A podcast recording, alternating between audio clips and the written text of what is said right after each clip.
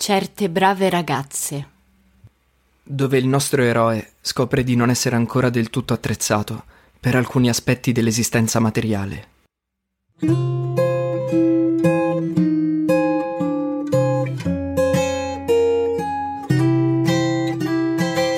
Niente travestimento, oggi il maschio lo fai tu. Ok. Guarda che se succede di nuovo non ci vediamo più. O magari sì, perché no, ci vediamo lo stesso, ma in tre. Mi piace l'idea di te che mi guardi mentre scopo con un altro. Non succederà, taglio corto. Le porgo il braccio. Sento un po' male questa volta, ma non dico nulla. Il cuore mi batte fortissimo, mentre il sangue mi sale al cervello troppo presto, con troppa violenza. Penso con lucidità e freddezza che questa volta morirò, e non me ne frega niente. Penso che sarebbe bello morire d'infarto mentre lei gode. Sì, penso tutto questo. E anche altre cose che preferisco non dire. Strana cosa l'animo umano, dottore. Nessuno sa cosa sia, ma una cosa è certa: è pieno zeppo di immondizie. La sento respirare al mio fianco. Non è ancora pronta. Finalmente mette un sospiro. Apro gli occhi. Lei si volta verso di me, con lo sguardo annebbiato. Ora vediamo. Ed afferra saldamente il mio bacino, come spesso fa per ricordarmi a cosa servo. Imposta penetrazione, ritmo e intensità. Poi mi lascia continuare da solo.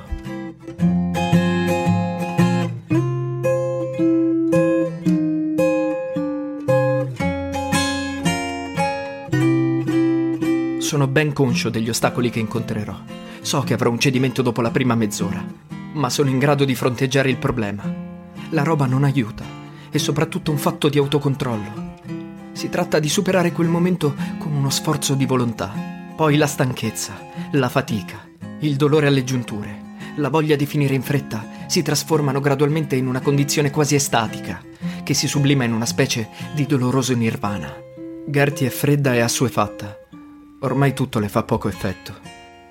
A volte rischia una crisi isterica per l'incapacità di sfogare l'eccitazione. Nei primi tempi la sua freddezza resisteva ad ogni mio assalto e il fallimento era terribile. Rinunciavo ancor prima di tentare. Poi però, non so bene come, ho trovato il coraggio di riprovarci e ce l'ho fatta. Ho messo a punto una tecnica vincente, dottore, che posso descrivere così.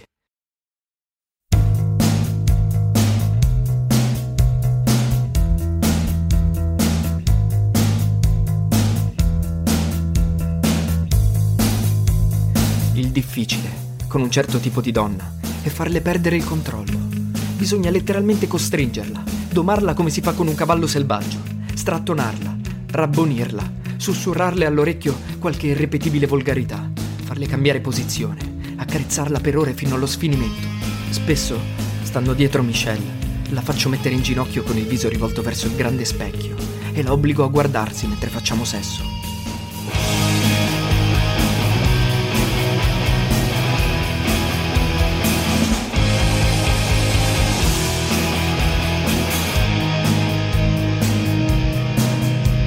Stupende in quei momenti, ma non le piace vedersi.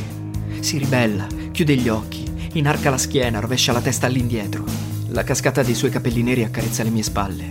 La bellezza del suo corpo guizzante, riflesso nello specchio, è quasi insopportabile.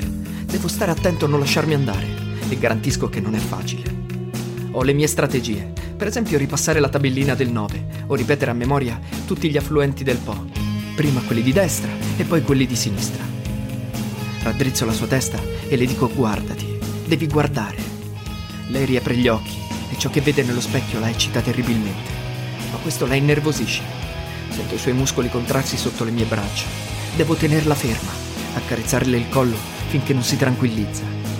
Finalmente le sue membra tese si rilassano, si abbandona a quel ritmo uniforme. È un segnale di implicita rinuncia al quale sono attentissimo. Proprio allora, quando abbassa le difese, è il momento di portare l'attacco finale, di fronte al quale tutte le sue resistenze sono inutili.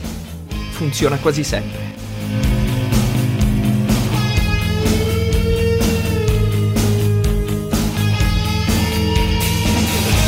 Il piacere ottenuto in quel modo è innaturale. Lascia stremati, ma sostanzialmente inappagati.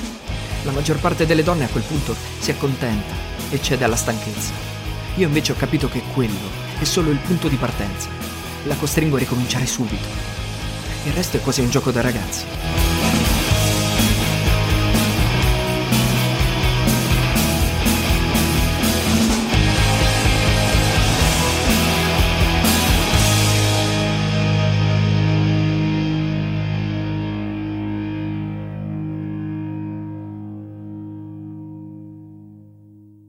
Vado avanti per ore, mantengo la promessa e addirittura raddoppio la posta. Alla fine siamo entrambi esausti e io provo la strana commozione che mi prende sempre con lei. Mi aspetto che dica qualcosa, mi aspetto qualche complimento, che ne so, qualche commento. Ma lei, supina accanto a me, non dice nulla.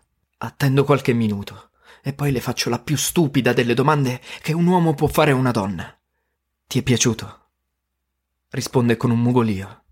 A cosa stai pensando? Incalzo deciso a farmi del male. Niente, risponde evasiva. Stavo solo ripensando a quella variante. Quale variante? Ma sì, bisognerebbe ottimizzare la prestazione, non credi? Prima parlavo per assurdo, ma se ci pensi è un'idea, ci vuole solo la persona giusta. Giusta per cosa? Mentre mi scopavi, ho pensato che sarebbe il caso di evitarti tutta questa fatica e ho capito che la persona giusta è Carlos. È un bestione stupido, non si formalizza. La prossima volta possiamo fare che tu incominci e poi subentra lui, così tu ti stanchi di meno e io ci metto la metà. Non rispondo niente. Si volta a guardarmi. Devo avere un'espressione comica. Comica? Perché scoppia a ridere. E non fare quella faccia, mica ho detto che mi piace Carlos, è solo un bifolco con un cazzo da elefante. Niente a che vedere con la tua dimensione estetica alla Andy Warhol.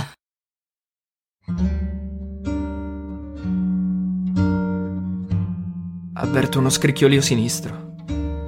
Beh, che c'è? Irritata dal mio silenzio, Gerti mi guarda severa, incrociando le braccia sul petto. Oggi proprio facciamo non capirci, Frocetto. Cerca di non fraintendermi, mica t'ho detto che non sei bravo, non è nulla di personale, è solo che le dimensioni sono un fatto oggettivo, tutto qui.